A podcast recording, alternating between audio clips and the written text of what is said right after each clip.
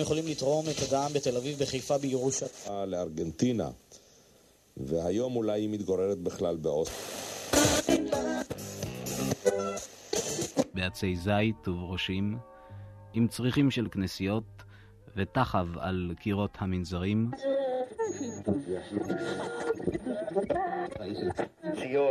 נוהגים לפתור את האנשים להגיד, תעזבו תימהונים, יפי נפש, חבורה של פנאטים משוגעים. בחבורה שלנו, בעמותות שלנו, יש הרבה אלפי ואולי רבבות חברים פעילים ובוודאי...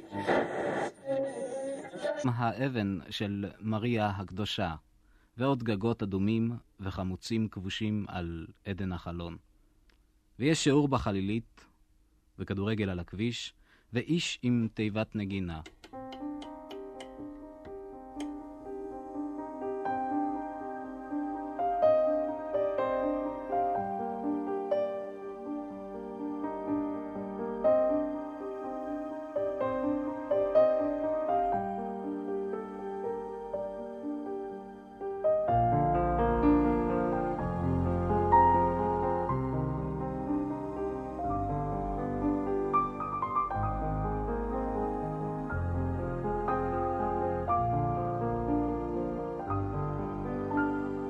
ערב טוב.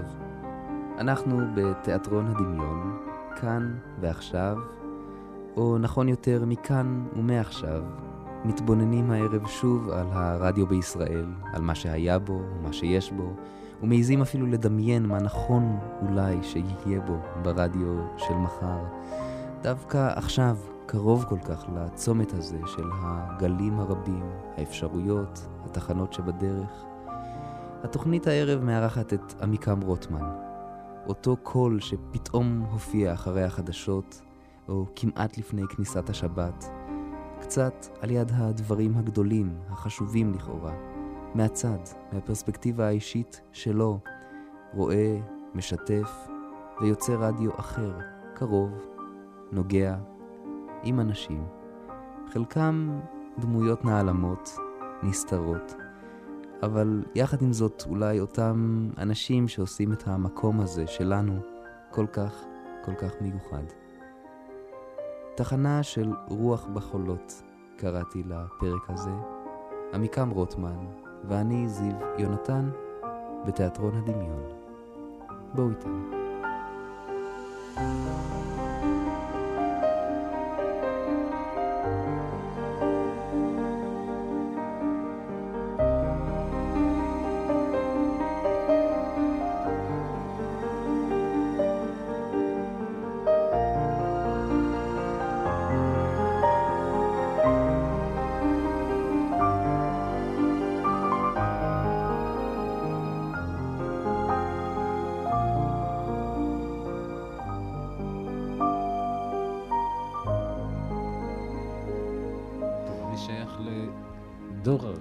שנקרא. זאת אומרת, אצלנו כמו בכל הבתים, היה רדיו, ורדיו היה מרכז הבית, מה שנקרא בסלון, שהיה גם חדר המיטות של ההורים. בסלון היה רדיו גדול, לא טרנזיסטור ולא אוזניות, ולא...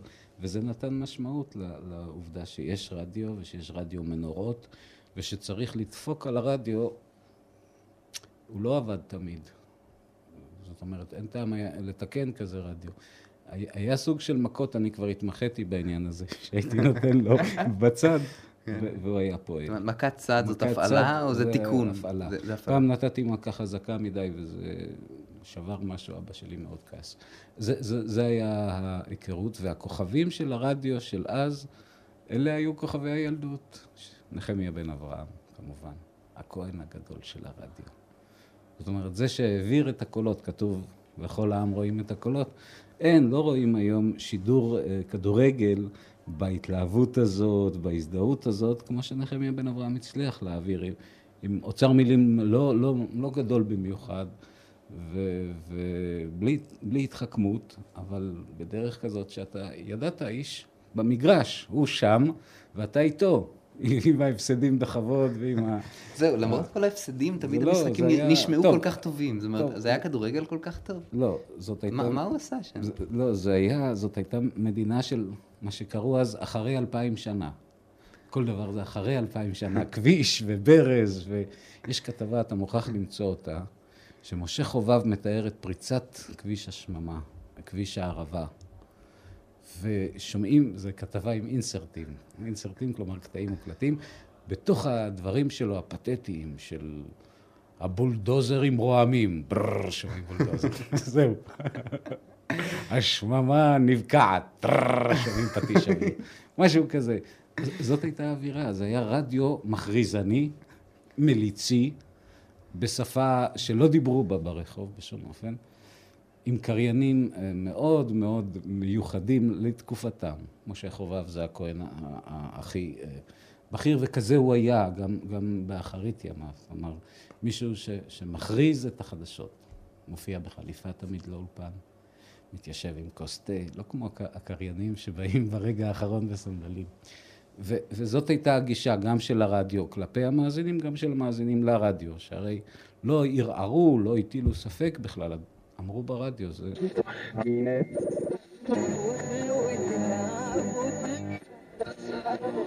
כשאני, אה, נאמר, נכנסתי לרדיו, זה היה בתפר. בתקופה שבה, א', פרצה הטלוויזיה, שזה כבר היה שינוי, כלומר, דור, הדור השני של הרדיו, דור אה, חיים יבין, אה, ירון לונדון, יורם רונן ואחרים, נקלטו בטלוויזיה. נוצר איזשה, איזשהו פער שהדור שלי אה, ניסה למלא,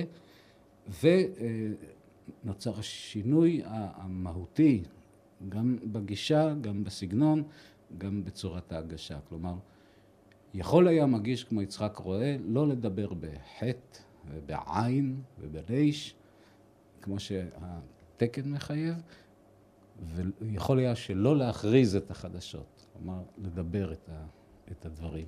ורדיו מדבר כבר היה, היה, זה עבר בקלות, זה עבר בחלק. היית יכול להסתכל בעיניו של משה חובב ולדבר לא, אני מניח, ככה אני, הייתה בעיה, ו, וזה כמובן התחיל מהקריינים שדרשו שיעמדו בדרישות התקן, זה כמובן התחיל מהכיוון השמרני. אבל הייתה מגמה, כנראה שזה היה עולמי, זה, לא, זה הגיע לכאן כמו כל הדברים באיחור, אבל זה הגיע מה-BBC, מאלה שלמדו את ה, את הר... מערש הרדיו, מה שנקרא, וכבר, אה, אני מניח שהשינוי הזה חל לא רק על, על הרדיו, אלא גם בתיאטרון, גם בקולנוע, גם בכל התחומים האחרים של התרבות, שהפסיקה אה, להיות פלקטית, שהפסיקה להיות אה, דמוקרטיה עממית, נוסח השנים שבהן בן גוריון אה, שלט במדינה, והמדינה הייתה דמוקרטיה עממית. ולכן גם השינוי הזה בגישה, שמאוד היה לרוחי, זה דיבר אליי, אני רציתי להיות ברדיו כזה, ושמחתי שיש לי הזדמנות לעבוד בצוות כזה בתוכנית של החדשות, אז ביומנים, בעיקר בחצי היום והיום הזה. שעה קטנה במכולת של דוד שבעין כרם. עין כרם שהיא טיפה באוקיינוס, ויש בה כל שיש בו, שהיא עולם בזעיר אנפין, והמכולת של דוד בטבורו.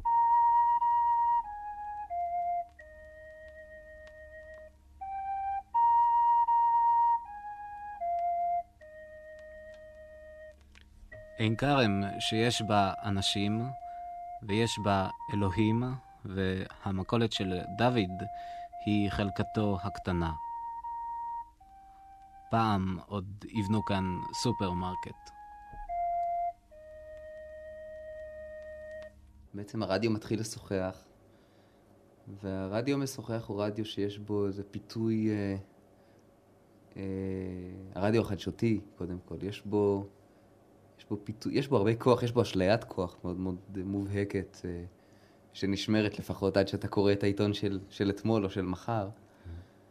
ואני תמיד הרגשתי ב, בהגשה שלך, בשיחה שלך ברדיו, איזה, איזו הם, מסירות מאוד גדולה לעבודה ו, ו, והתחשבות או, או כבוד למאזין, ומצד שני איזו, אה, איזו מידה של הומור, איזו כן. מידה של יחס מאוד מפוכח לכל ה... העניין הזה שנקרא חדשות ורדיו. כן, זה ברור. זה, זה שוב, בהמשך לאותה מגמה שניסיתי לתאר. אני למשל לעולם לא ראיתי את עצמי, למרות שהייתי כתב לענייני. הייתי כתב לענייני תחבורה, אחר כך הייתי כתב לענייני בריאות, ודיווחתי על קולרה ודיווחתי על אה, שביתות של המוניות וכל מיני דברים כאלה. ו- ותמיד כשעשיתי דברים כל כך ספציפיים בתחומים מאוד מוגדרים, הרגשתי שזה קטן. זאת אומרת, לא קטן עליי, קטן לייחד לזה כל כך הרבה זמן וכל כך הרבה מאמץ לשביתת נהגי מוניות בשכונת אה, ממילה בירושלים. ולכן מהר מאוד מצאתי את עצמי עושה את הדבר שאז הוא היה חידוש, והיום הוא מאוד מקובל, וזה הטור האישי ברדיו, הפינה, הפינה של יום שישי בחמישה לשתיים.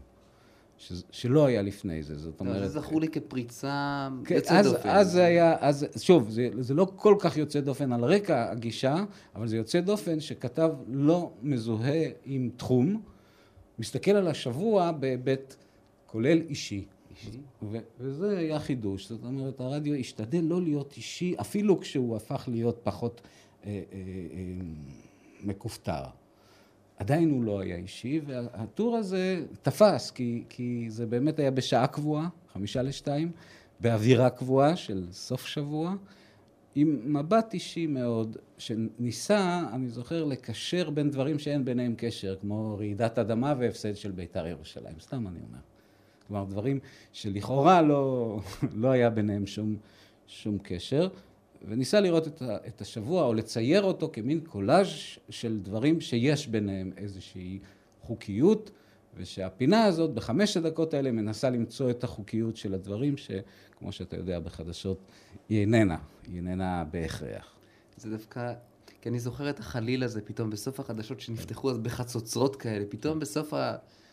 נכון. אחרי המהדורה האחרונה בעצם של יום שישי, כבר לא היה יומן אחרי, אחרי זה, פתאום מופיע החליל הזה, ופתאום אתה מוציא כאילו את הספוג האישי שלך, ואומר, רגע, אחרי שבוע של אירועים, של חדשות, של... של מה, מה יש לי בספוג? ואז אתה נותן לחיצה. טיים אאוט. טיים אאוט. כן. עוצרים את המשחק. ואתה מוציא בעצם... אוספים זה... את השחקנים, אומרים, נכון? רגע, מה היה לנו? ויוצא איזה סלט משונה לגמרי, ויחד עם זה אישי, אישי מאוד. נכון.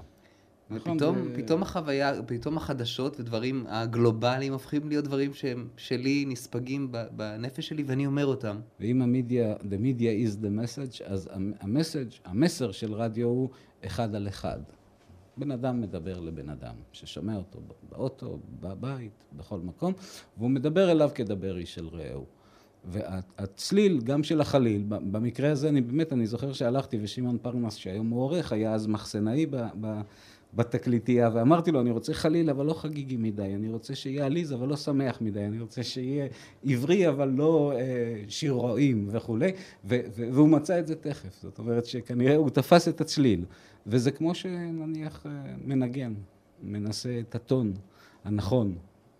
אני חושב שזה היה טון נכון, עובדה שזה החזיק שש או שבע שנים. כלומר, לא התעייפתי מזה הרבה זמן, למרות שהדברים חוזרים על עצמם, והחגים והאירועים די... די חוזרים.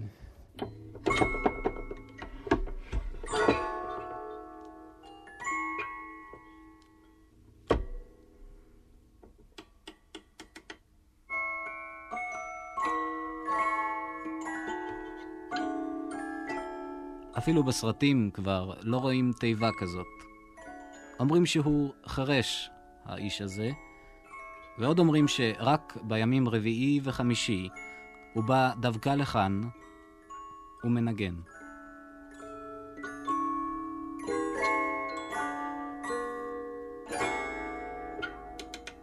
ואתה בעצם ממשיך במסע שלך, ואתה מתחיל, אה, אני זוכר אותך עובר בתחנות שונות. אפשר לקרוא לזה רדיו דוקומנטרי, אבל למרות שהדוקומנט הזה נראה לי, שוב, מסמך מאוד אישי, איזו התבוננות. קצת מזכיר לי... אתה אומנם הלכת לפרדס, אבל כתבת את התפוזים שאתה רצית לקטוף. כן. ואתה הולך ואתה בעצם גם יוצר קצת מקומות. כן. כן, וזה שוב רדיו שלא קיים כבר כל כך, או מעט מאוד, הרדיו הדוקומנטרי שאתה קורא לו. כלומר, רדיו שיוצא לשטח לאסוף קולות. מקדימון רוגל אומר, קולות אנוש חמים. זאת אומרת, לדבר עם בני אדם ולהביא אותם, ולא לזמן לאולפן, או כמו שנהוג וכמעט שגור היום, לטלפן אתה מטלפן למי שאתה רוצה, והוא עונה לך, ו... ויש לזה איכות אחרת לגמרי, של רדיו דינמי, מהיר, וכל מה שקשור לרוח של התקופה, ואי אפשר אה, אה, לברוח מזה. הרדיו של הדוקומנטים, של התעודות המוקלטות, היה לו, היה, הייתה לו איכות אחרת, נכון, גם, גם קצב אחר. לעשות תוכנית כמו התוכנית שאתה עושה, כלומר לשבת עם אנשים, לדבר איתם, להביא הקלטות, לחבר בין ההקלטות, ליצור אה, אה, איזושהי ישות חדשה מכל מיני חומרים של אה, צליל, לא ללכת לתקליטייה ולהגיד, טוב, עכשיו מוזיקה, אלא לבנות את זה ככה שגם הצלילים, גם הקולות, גם הקריינות וכל המרכיבים האחרים ייצרו איזושהי תמונה רדיופונית, ש... שהיום לא, לא עושים את זה, כי באמת אין מי שישמע. זאת אומרת, מי יושב שעה לשמוע תוכנית רדיו ביום מסוים, בשעה מסוימת, זה עובר, וככה צריך כנראה. שרדיו יהיה אחר היום, קצבי יותר, חי יותר, דינמי יותר. אבל הייתה לזה, הייתה לזה איכות, אני בטוח. יחד עם זה, משהו מהאיכויות האלו, באמת אני גם חושב ש, שדברים אה, טבעי שהשתנו, טבעי שהתפתחו. אני מרגיש אבל שבדרך באמת, נאמר, עד, אל, עד לטלפונים הפסדנו משהו, הפסדנו את הקול האנושי, זה רם עברון הזכיר, הפסדנו את הקול, בטלפון קודם כל הכל עובר רע. רע מאוד. אתה פשוט לא מקבל את הבן אדם, על כל הצבעים שלו, על ההתלבטויות שלו, על המורכבויות. על השתיקות. על השתיקות, הרי שתיקה בטלפון זה כן, זה כן, זמזום. אנחנו מתנצלים על האיכות כן. של הקו. שתיקה זה דבר עם המון כוח, נכון. השתיקות נעלמו, הצבעים של הכל נעלמו. אני חושב שמשהו מהאיכויות המיוחדות האלה, ללכת באמת, כי אנחנו בעצם אוספים דוקומנטים, וכפי שאמרת, אנחנו יוצרים מהות אחרת, ישות אחרת. הרי זה כבר לא הדוקומנט, זה כבר דוקומנט חדש, זה דוקומנט שעשוי מדוקומנטים. כן, קולאז'. קולאז'. עכשיו הקולאז'ים האלה, באמת זה רדיו יקר, אתה מגייס נגנים, תזמורת, אתה בטח שותל, אה, בזמנו סיפרת לי על איזה תיבת נגינה ששתלת. ששתלתי בתוך זה היה? תוכנית, כי הייתה חסרה לי, נאמר, הנקודה המסתורית בכתבה, או בתוכנית, על עין כרם. אז הבאנו תיבת נגינה והקלטנו אותה כדי שהיא תוסיף מימד של מסתורין ל- לסיפור הזה, כן? כי נכון היה בתפאורה ליצור דבר כזה, אף, כי- אף... כי היה אף- חסר צליל, כמו שנגיד ממשל של בישול, חסר פטרוזיליה. אז הולכים ומביאים פטרוזיליה. זאת אומרת, כן, היה חסר, למתכון הזה, לתבשיל הזה, היה חסר עוד, עוד ממד אה, קולי.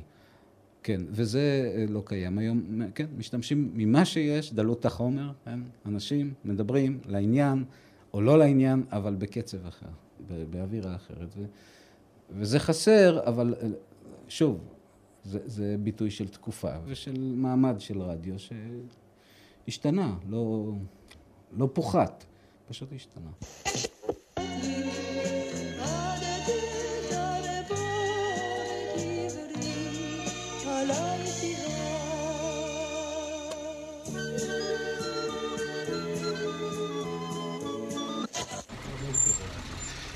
היה סוג של מכות, אני כבר התמחיתי בעניין הזה, שהייתי נותן בצד, והוא היה פועל. מכת צד זאת הפעלה או זה לא, תיקון?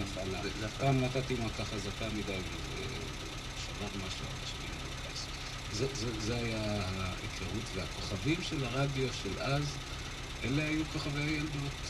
נחמיה בן אברהם. אתה מדבר קודם כל על רדיו נורא מושקע.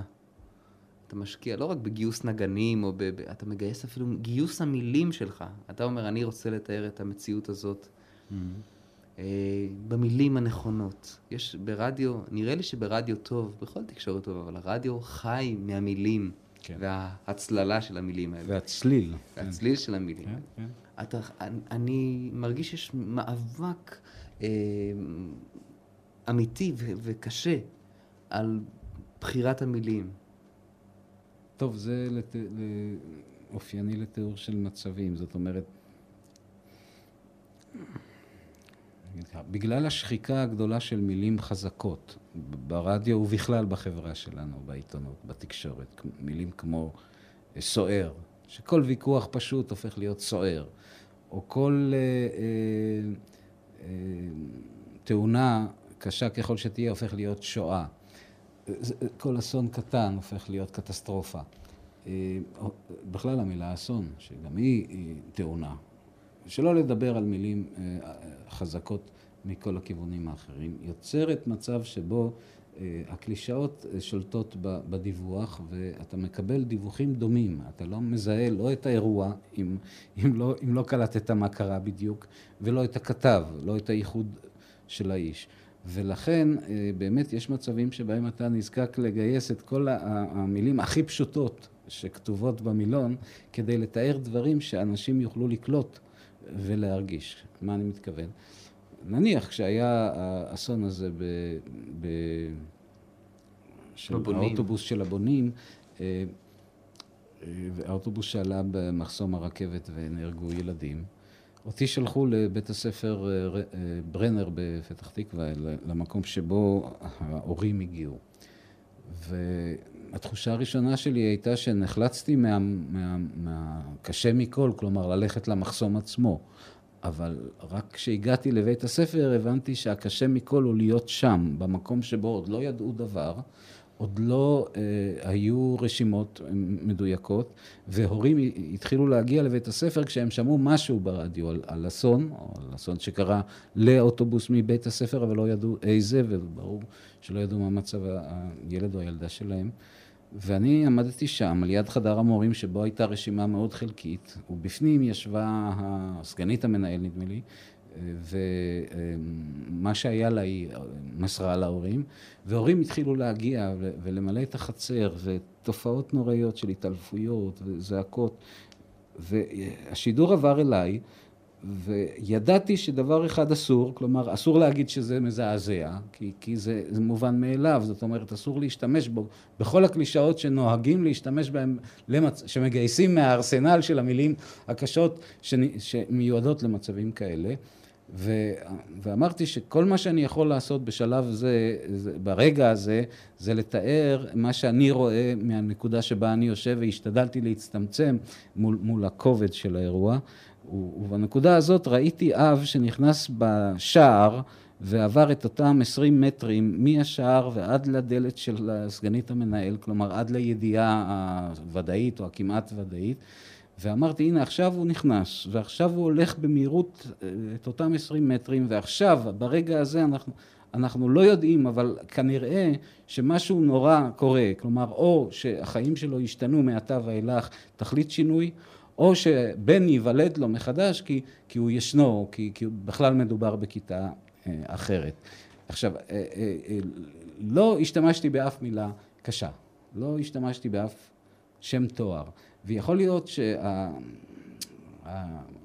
נאמר, הכלי היחידי שיש לך מול, מול השחיקה הזאת של מילים גדולות או חזקות, זה, זה האפשרות לתאר דברים בצורה פשוטה, שזה, כמו שמישהו אמר פעם, שכל גאונות היא פשטות. לכן, יכול להיות שרדיו מתקדם היום לכיוון של פשטות.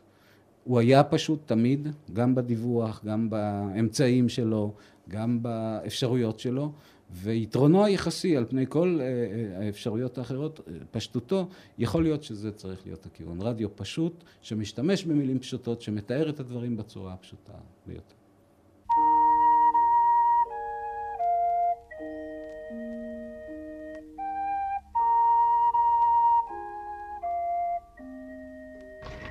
כן, הרי. כן, סוקרים אותך פה, אני הולך. תן איזה 100 גרם נקניק. כן.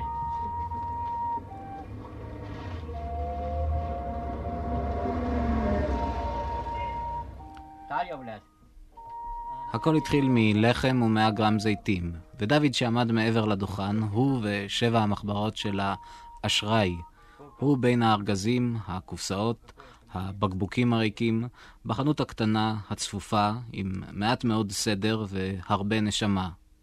אחר כך הוא שאל אם אולי חלב, או דג מלוח יש, טרי. אמרנו שלא, רק סתם לשבת ולקלוט. אה, אני מרגיש שהרבה פעמים כדי ליצור שיא גם צריך לדעת מתי, אולי אנחנו, אולי בתוכנית הזאת אני אשכיל אה, ואשבץ קצת אה, משפטי מים, קצת קש, כדי ש, שהדברים אולי החשובים שאני רוצה ש, שיישארו למי ששומע אותנו בתוכנית הזאת, יהיה להם את המקום שלהם. כלומר, אם נצעק באמת כל הזמן אסון שואה... כן, אה... הנה, אתה רואה עוד יתרון יחסי של רדיו. אמרת משפטי מים, כן?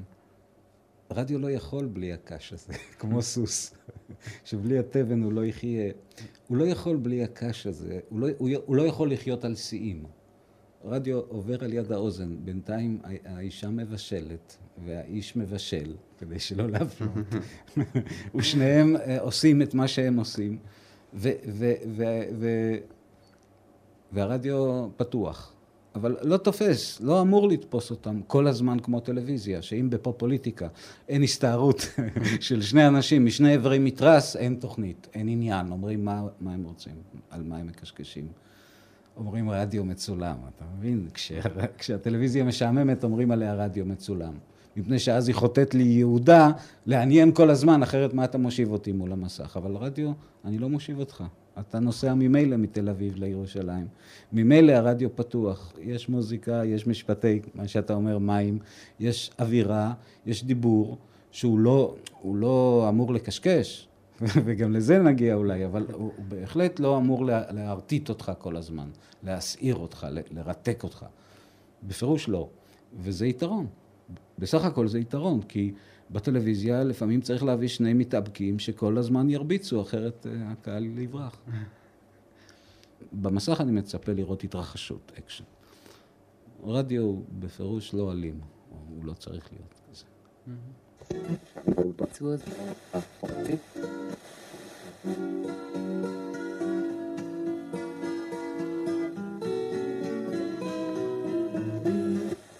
קשה לאישה. קשה באותה מידה לשניהם. אני לא חושבת שיש... שרידי הדבר הזה עוד קיימים בנו. היום. קרא בבקשה את התוכן של ספרו של ז'אק קזוט המפורסם, השד המאוהב. אציל ספרדי צעיר, אלברו מרווילס. אני מבקש לשים לב שספרד מושכת את כל הסופרים של מערב אירופה כארץ אקזוטית מוזרה. וצ'מבלו שכתב הנדל מורכבות מפרלודים ופוגות פרקי וריאציה, פתיחות וקטעי... למה אנחנו אוהבים סיפורים כל כך? כי, כי אנשים... אה, רדיו אוהב סיפורים. רד, לא רק רדיו, בני אדם אוהבים סיפורים. כשהייתי מספר לילדים שלי כיפה אדומה, אחר כך שכללתי כיפה אדומה, זאת אומרת, המצאתי סיפורים. אה, אני זוכר, אורי ומושיק היו גיבורי הילדות של הילדים שלי, וזה גיבורים שאני המצאתי, והייתי מוביל אותם בכל מיני הרפתקאות. וחשבתי שכשהם ידעו לקרוא בגיל 6-7... הם יגמלו. אני אהיה פטור. אני הגומל. ייגמל מה, מהצורך אה, לספר סיפורים, והתברר שלא, הם... אה, זאת אומרת, זה רק היה תלוי בי, מתי שההחלטה להפסיק. כי יכול להיות שעד היום הם היו מוכנים לשמוע סיפורים, כמו שכולנו אוהבים לפני השינה לראות אה, איזה סיפור או לשמוע סיפור. אנשים אוהבים לשמוע סיפורים מקדמת דנא, כמו שאומרים. ורדיו זה מידיום של סיפורים. הוא, הוא, הוא נולד לספר סיפורים, כי הוא פועל על הדמיון, וזה הדברים ידועים הרי. אה, אה, אפשר בעזרת הכל להפעיל את הדמיון, בעזרת המילים, לעורר אותו, בעזרת הסיפור לרתק את המאזין. לכן אה, גם לומדים. גם אני כמוך, כשבא אליי, אני זוכר יוסל בירשטיין, שהוא מספר סיפורים, הוא בא, אני מושיב אותו, אומר לו, ספר לי סיפור. ואז זה הורס אותו, מפני שאנשים, כשאומרים להם, ספר לי סיפור, אין להם סיפור.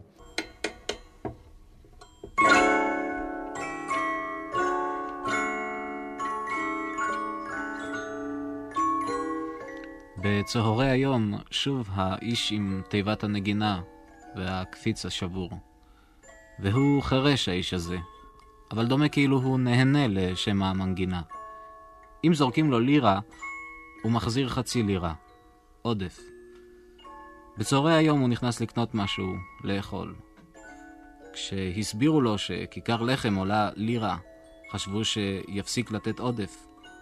אבל הוא שוב החזיר חצי לירה ורק התחיל לבוא לנגן גם ביום שלישי. טיפוס מוזר. אומרים שהוא ניצול שואה, שהתיבה המזמרת הצילה את חייו, ויש אומרים שהוא ימאי שספינתו נטרפה, והתיבה זה כל מה שנותר ממנה. אבל הוא חירש אילם, הוא מוזר, כמו המנגינה.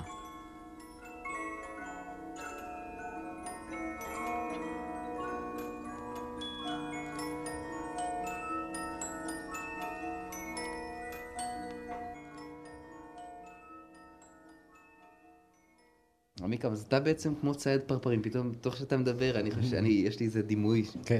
דימוי רומנטי, כי אני לא רוצה שתצוד פרפרים, אבל אני רואה פתאום, כל אחד בעצם הוא המשורר של החיים של עצמו. נכון. אבל צריך לתת לדברים לצוף. עכשיו, נראה לי שתקשורת האקטואלית, החדשותית, לא נותנת הרבה זמן לשאול, לא נותנת הרבה זמן... לא. איך, איך מגיעים אל הסיפור הזה? זה לאט, נכון? זה הרבה להקשיב. זה שוב, זה... אם אמרת צייד פרפרים, אני מוכן לקנות את הדימוי, כי גם צייד פרפרים יכול לצוד אותו מתחת לאפו, כלומר בחצר ביתו, ויכול ללכת אה, שעות בפארק ולא למצוא. אה, ההקלטות הכי יפות שהיו לי בתוכניות האלה של לדבר עם, שבהם דיברתי עם אנשים בשטח, היו באמת במקומות לא כל כך צפויים. אני זוכר שתיים. אחת, ילד שראיתי יושב על דיונה בראשון, מעל למה שהיה פעם מגרש הכדורגל של אה, הפועל ראשון, ששם, כשהוא ישב, היום כבר לא, אבל כשהוא ישב שם, עוד היו אה, אה, פרחי בר. עוד היה שטח שהקבלנים לא השתלטו עליו, וזה היה אחד במאי, אני זוכר, כלומר חופש, אז זה היה חופש, והילד ישב על הדיונה, וראיתי מרחוק שהוא מסתכל על פרפרים ועל, ועל, ועל פרחים, כן, מה שאמרת, וניגשתי אליו, ופתחתי את המיקרופון ואמרתי לו, ש... ושאלתי אותו מה הוא עושה שם. וידעתי שהוא משורר, כי ילד אחר הולך למגרש המשחקים, או יושב מול הטלוויזיה ורואה, אה, אה, ורואה שידור שהכינו לו. ובאמת רואה את הקולות. כן, ופה הוא ישב והסתכל על פרחים, והסתכל על זבובים, והסתכל על ציפורים ועל חיפושית משה, פרת משה רבנו, וסיפר לי ב- באמת בצורה שרק ילד שיש לו אה, אה, נשמה כזאת ו- ורגישות כזאת יכול לספר. וזה סוג הדברים שאתה לא יכול ב- לעשות בחדשות או בכותרת של חדשות.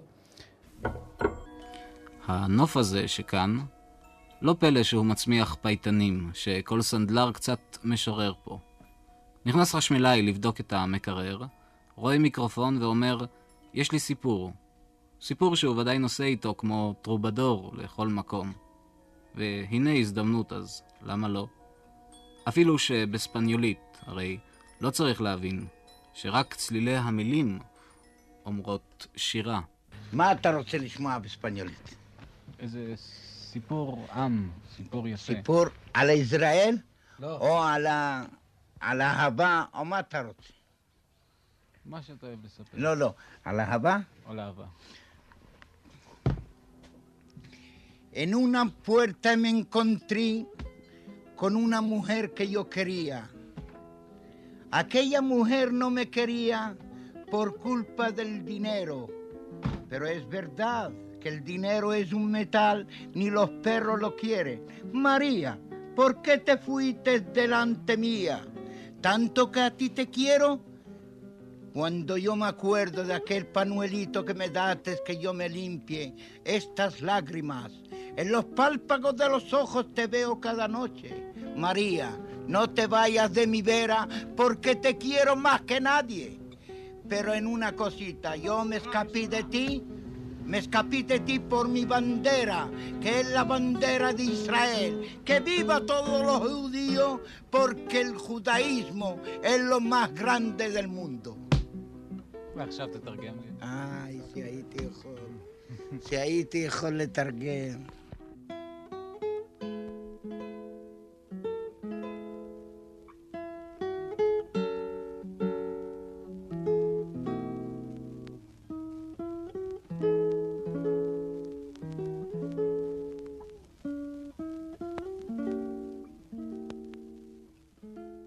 שתי נשים בולגריות. למה הלכת לחנות לפרחים? כן, גם זה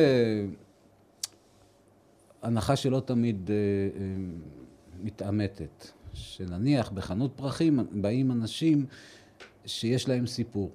כן, למי קונים פרחים? או אה- אהובה, או חגיגה. בכל אופן לא כמו חנות חומרי בניין. וזה אגב לא חייב להיות ככה. אתה יכול למצוא בחנות חומרי בניין משורר ובחנות פרחים סוחר. זה מוביל אותי אולי לשאלה, האם בכלל אה, אתה מוצא בישראל רגישות לנושא הזה של הגנה על בעלי חיים?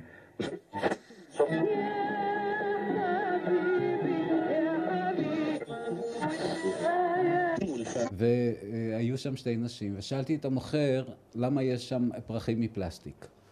אז הוא אמר שיש אנשים שמעדיפים פרחים מפלסטיק, שהרי ההחזקה שלהם יותר קלה והעלות שלהם, נאמר, לטווח ארוך יותר אה, משתלמת. ו... אה, ושאלתי אותו מה הוא אומר, אז הוא אמר אולי אני אשאל את הנשים מה הן רוצות, ואז הוא שאל את הנשים אם הן רוצות פרחים חיים או פרחים מפלסטיק. ואחת הנשים אמרה שכמובן פרחים חיים. אז שאלתי למה כמובן? אה, הרי הפרחים החיים אה, ימותו, יבלו. אז היא אמרה גם אנחנו. אבל כל עוד אנחנו חיים, אנחנו כמו הפרחים צריכים לפזר יופי בעולם. איזה יופי. כלומר, זה שיר. וזה בחנות פרחים עם, עם אישה שהיא לא משוררת. ואם אומרים לא לשאול איך אתה מרגיש כי רק אחד מאלף הוא משורר שיכול להגיד איך הוא מרגיש, אז היא אחת, אחת כזאת. אז זה, אם, אם אתה רוצה, כמו לצוד פרפר. עכשיו, רדיו שמחפש אה, משוררים, משוררים טבעיים, משוררים שלא יודעים שהם משוררים של החיים, או של החיים של, של עצמם, אה, איזה סוג של פטרוזיליה זה, אתה תיארת, דימוי הפטרוזיליה שלך. כן. משהו מהרדיו הזה, טוב לו שיתקיים? היית רוצה שהוא יתקיים? אה, האם, האם ברדיו של מחר יש את אותה פטרוזיליה, לא ניקח פטרוזיליה מהצד של הירק, הרדיו עם יותר נשימה, אולי אפילו זה נשמע רע, רדיו איטי, אבל רדיו מקשיב יותר. בטוח שיהיה, וזאת תהיה ריאקציה טבעית למה שקורה היום. כלומר, כמו שבאופנה חוזרים תמיד צעד קדימה ושניים לאחור. אני בטוח שהרדיו הזה, כלומר הדינמי, הקצבי, המכריז אה, אה, חדשות, החצי שעה ומבזק חצי וכולי, יהיה מוכרח לעשות את המעבר הזה בדרך זאת או אחרת לתוכניות אה, של אוויר ושל אווירה. כי אם מדובר על יתרון יחסי, רדיו יכול לתת אווירה עובדה שהוא הולך לקראת זה. אני שומע בשתיים או בשלוש אה, רגעי קסם של שירים אה, של אה, שנים, שנים עברו. אני בטוח שגם מבחינת ההגשה וגם מבחינת הסגנון יהיה לזה מקום, בעיקר בתוכניות לילה, בתוכניות של לפנות בוקר של רדיו שמשדר מסביב לשעון, ובתוכניות שבהן אנשים ירצו נניח לצאת קצת, מה, מה, לרדת מהעולם, לרדת מהרעש של החדשות. בטוח שיהיה לו מקום. כלומר, רדיו לא יהיה רק מכשיר שמפגיש אותנו עם מה שאנחנו קוראים לו אולי המציאות, אלא גם איזה דרך... גם זאת גם מציאות. לח, גם לחמוק, כן, גם להגיע לאיזה מציאות פנימית גם זאת מציאות. ו... זה, זה... זו, כמו שאמרתי, בגלל הרוויה באינפורמציה, בגלל רוויה בחדשות שתלך ותגבר, אז המפלט אה, הוא, הוא גם חלק מהצורך, מהצרכים של, של בני אדם, כלומר גם מפלט מקצב של חדשות. והיות שהחדשות ילכו ו- ויגברו, גם כי הארץ הזאת, מה לעשות, לא משעממת, וכל הזמן יש חדשות וחדשות אמיתיות, לא מדומות, אז ברור שהמפלט יהיה בתוכניות מהסוג הזה, תוכניות אישיות, תוכניות שיש בהן מקום קצת להרחיק וקצת להרחיב וקצת לצאת אה, מהמעגל, כן. זה, זה בטוח שזה יקרה. الله كريم وكريم الله ושאוקי ודוד מסלסלים מין וואלי על אלוהים שהוא גדול, ועל תוכנית השלום של שאוקי, שהשלום יבוא אחרי האמון. והאימון יבוא כמו זה שבינו לבין דוד, ושלום על ישראל.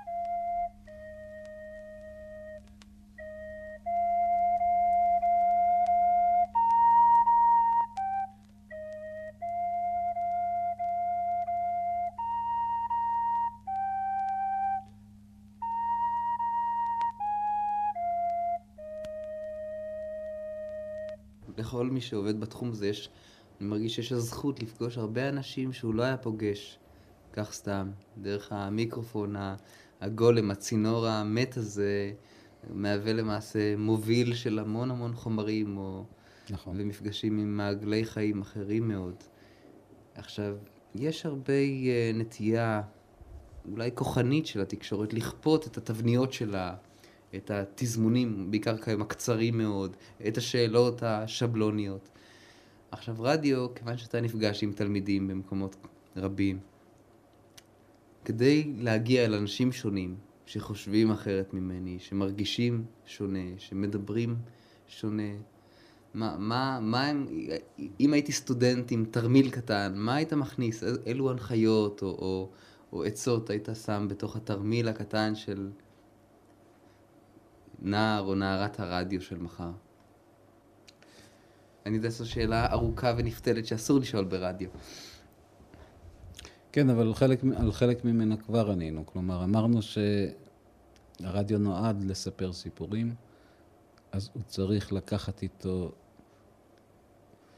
אני לא אוהב את הביטוי סקרנות טבעית, כי מי שיש לו סקרנות טבעית חוקר את הדברים לעומקם, לא, לא עובד ברדיו. שהוא, שהוא שטחי ממהותו, כלומר, הוא לא, הוא לא אה, כמו מדען ש, שחוקר את הגרעין עד, עד תום. אבל סקרנות לבני אדם, נאמר, לתזה שכל מה שאנושי לא זר לי, זה כן, זה, זה יכול להיות ברדיו. וזה יכול להתקיים בשטח ולא באולפן. אני נדהם כל פעם מחדש שהאדם שדיברתי איתו בשטח, הבאתי אותו לאולפן, זה איש אחר. וזה כנראה טבעי. האולפן הוא לא מקום אה, טבעי אה, של חייו, הוא לא מרגיש בו נוח, הוא, הוא נרגש, הוא מתוח, הוא מתכונן לקראתו, הוא לא הוא. אז מי שאתה אומר לוקח את התרמיל לצאת למסע ארוך ברדיו, שייקח בתרמיל הזה הרבה סקרנות לאנשים כפי שהם, במקומותיהם, בשפתם, בדרך שבה הם חושבים. ו... וייתן להם לבטא, כי זה, זה אפילו לא קלישאה להגיד שלכל אדם יש סיפור והוא יודע לספר את הסיפור הזה. נכון שלמדתי מניסיוני שדור הרדיו אמון יותר על מילים, פחות על מראות. כלומר, כשאתה מראיין מישהו שהוא מעל חמישים בארץ הזאת, אז יש לו יותר מילים. כלומר, יש לו אפשרות לתאר את מה שהוא אה, רוצה לתאר בצורה יותר אה, נכונה, יותר מלאה, יותר יפה. אבל גם צעירים אפשר לדובב, זה קשה. עם הכאילו והכזה והכמעט והככה. ו... אתה יודע, אפשר. כשהם אומרים לי אתה יודע, סימן שאני לא יודע, לא והם בוודאי לא יודעים. אם הם אומרים כאילו, סימן שזה כן. שום דבר, לא, כן. לא כאילו ולא כזה. זה לא כמו שום דבר. שום.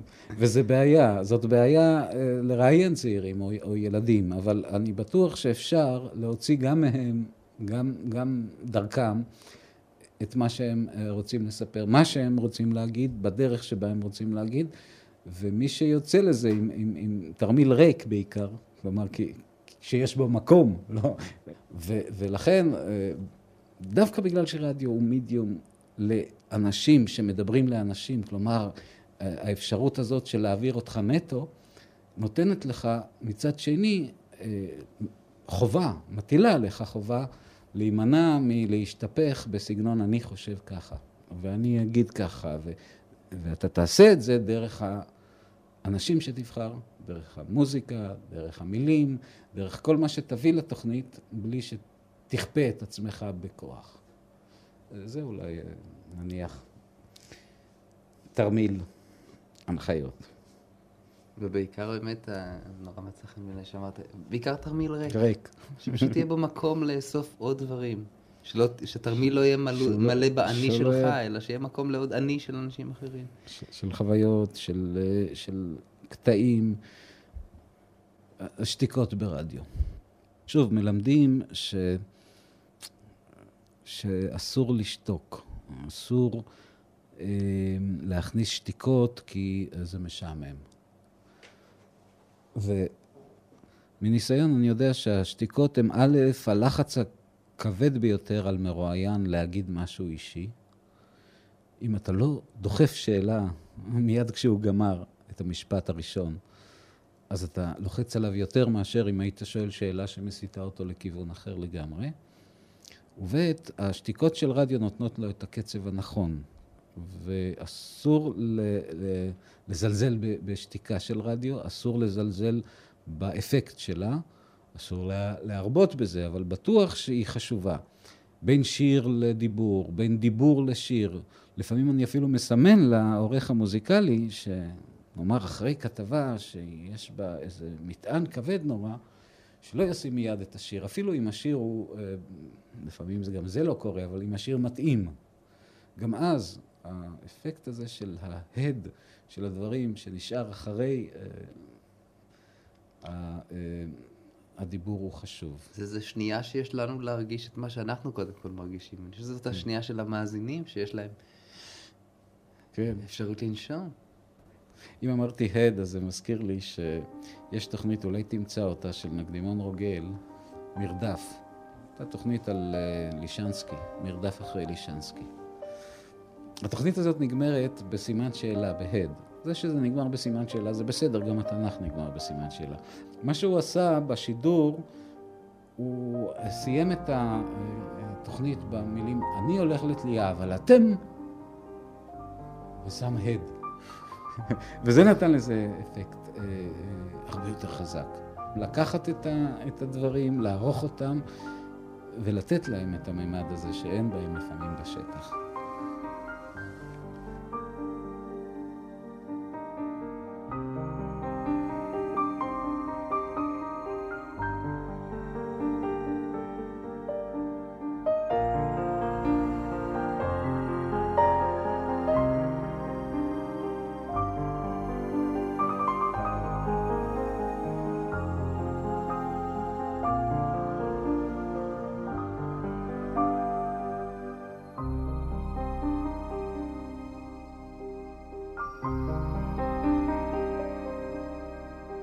תחנה של רוח בחולות, עם עמיקם רוטמן. כן, אני מודה באשמה. הגיבורים של התוכניות שלי הם הגיבורים שלי. לא הזמנתי אותם על מנת להשפיל אותם, או להשתמש בהם כבחומר מילוי, סתימת זמן, או זו פלטפורמה שאפשר לדרוך עליה, לרמוס אותה. אני רוצה להקשיב להם. הפעם, נכון, אני גם רואה אותם, על פי רוב בפעם הראשונה. מנסה לחוש אותם, וללכת איתם לאן שהשיחה שלי ושלהם מושכת. עמיקם רוטמן עבורי כבר שנים פותח חלונות אל המציאות. איש רוח במובן הטבעי והנכון ביותר לרדיו, למדיום הזה, הדורש קודם כל אוזן ועיניים ולב, ולבסוף גם פה לנגן את הדברים. אולי תיבת הנגינה ההיא שהייתה או לא הייתה בעין כרם היא בעצם הקול של עמיקם רוטמן. אני, זיו יונתן, אהיה פה בשבוע הבא, באותו המקום ובאותה השעה, ואפתח שוב מסך אל תיאטרון הדמיון.